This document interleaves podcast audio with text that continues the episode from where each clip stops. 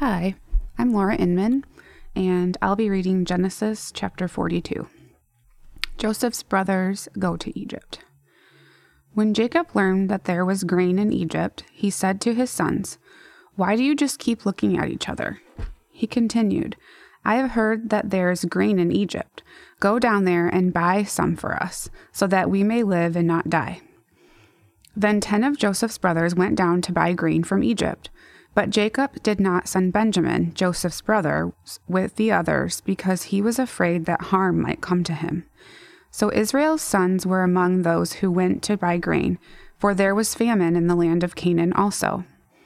Now Joseph was the governor of the land, the person who sold grain to all its people. So when Joseph's brothers arrived, they bowed down to him with their faces to the ground. As soon as Joseph saw his brothers, he recognized them but he pretended to be a stranger and spoke harshly to them. Where do you come from? he asked. From the land of Canaan, they replied, to buy food. Although jo- Joseph recognized his brothers, they did not recognize him. Then he remembered his dreams about them and said to them, You spies, you have come to see where our land is unprotected. No, my lord, they answered. Your servants have come to buy food. We are all the sons of one man. Your servants, servants are honest men, not spies. No, he said to them, you have come to see where our land is unprotected. But they replied, Your servants were twelve brothers, the sons of one man, who lives in the land of Canaan. The youngest is now with our father, and one is no more. Joseph said to them, It is just as I told you, you are spies. And this is how you will be tested. As surely as Pharaoh lives, you will not leave this place unless your youngest brother comes here. Send one of your number to get your brother. The rest of you will be kept in prison, so that your words may be tested to see if you are telling the truth. If you are not, then surely as Pharaoh lives, you are spies. And he put them all in custody for three days. On the third day, Joseph said to them, Do this and you will live, for I fear God. If you are honest men, let one of your brothers stay here in prison, while the rest of you go and take grain back for your starving households. But you must bring your youngest brother to me, so that your words may be verified, and that you may not die. This they proceeded to do. They said to one another, Surely we are being punished because of our brother. We saw how distressed he was when he pleaded for his life, but we would not listen. That's why this distress has come on us. Reuben replied, Didn't I tell you not to sin against the boy? But you wouldn't listen. Now we must give an accounting for his blood. They did not realize that Joseph could understand them, since he was using an interpreter. He turned away from them and began to weep. But then he came back and spoke to them again. He had Simeon taken from them and bound before their eyes.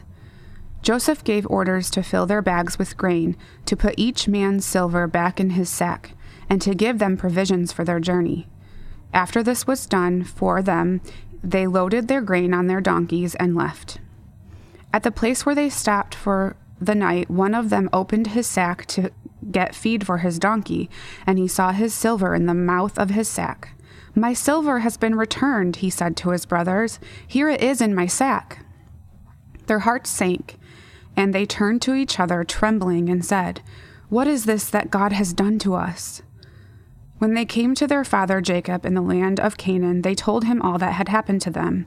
They said, The man who is Lord over the land spoke harshly to us and treated us as though we were spying on the land. But we said to him, We are honest men, we are not spies.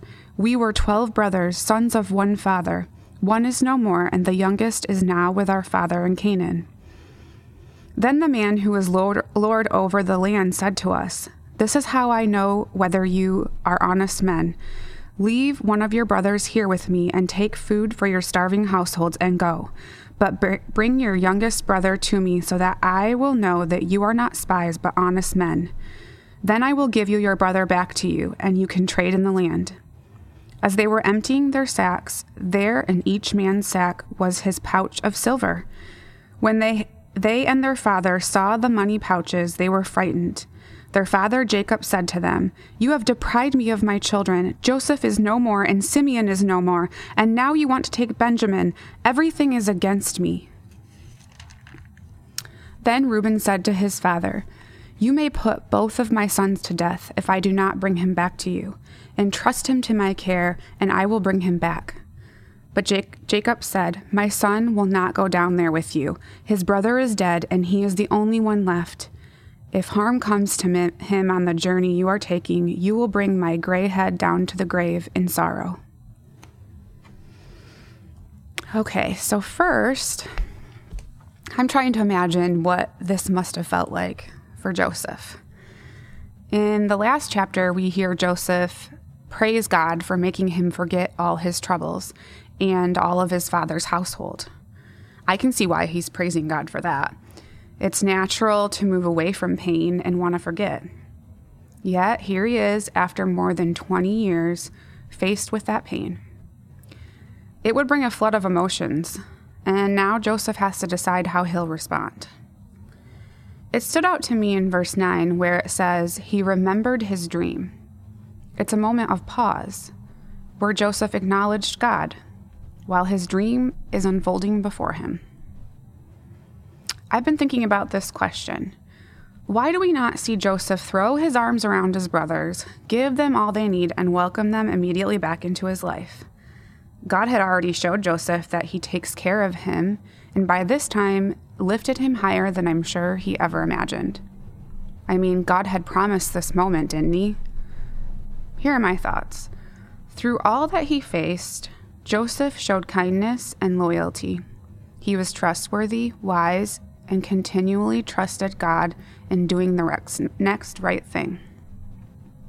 And by not putting his brothers to death immediately, it shows me that Joseph had already chosen to forgive. I imagine over all those years, he wished things were different.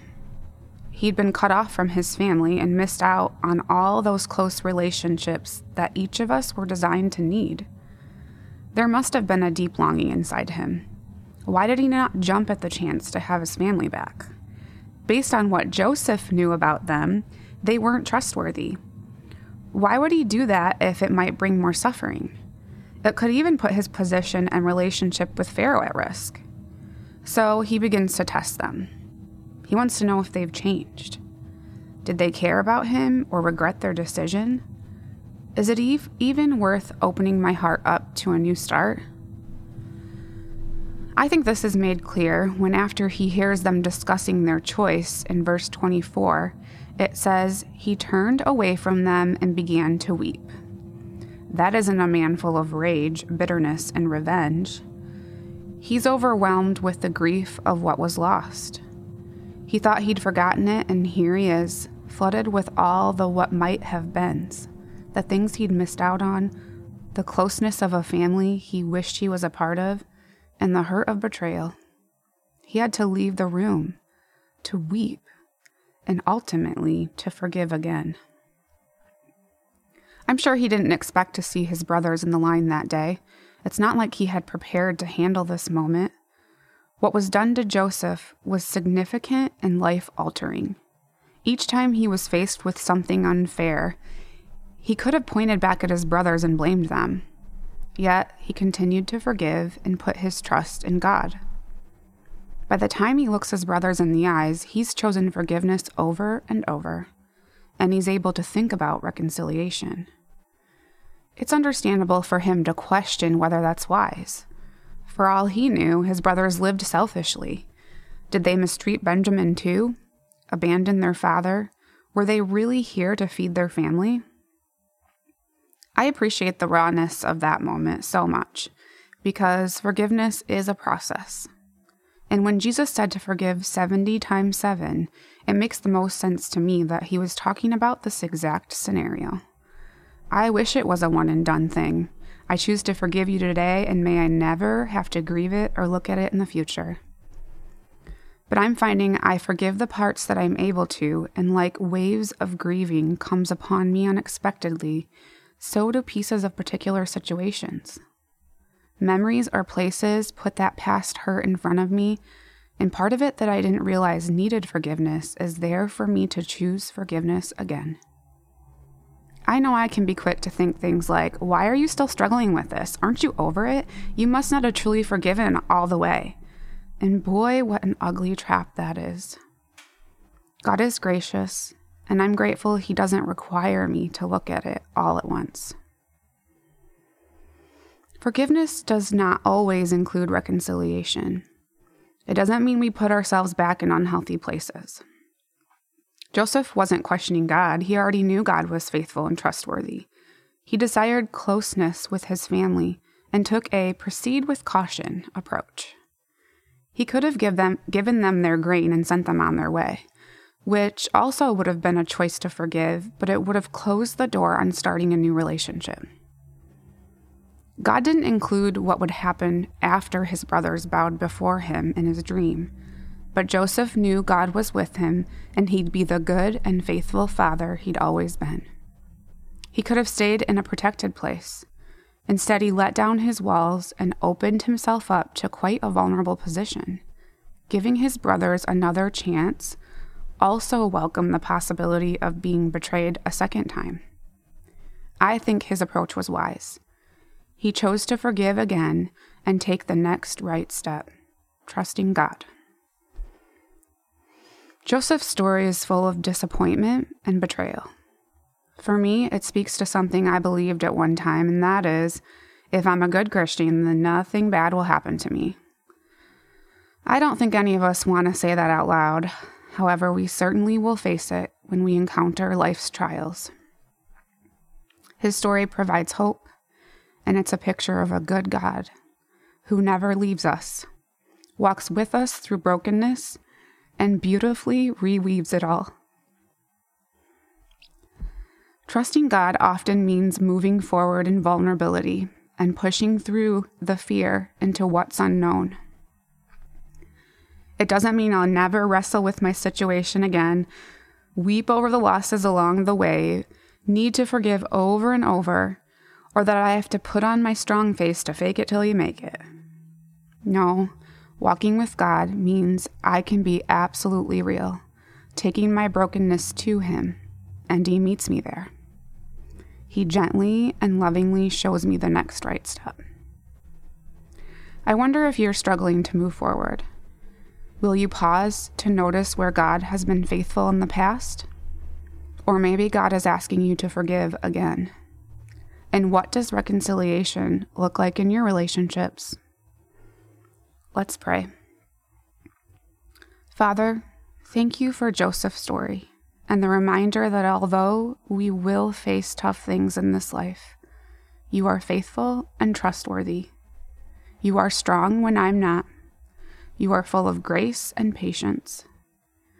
In the days ahead, give us eyes to see you at work. Let us pause to look for you. May we be generous and kind and see opportunity to trust you in the midst of what's unknown. We love you. Amen.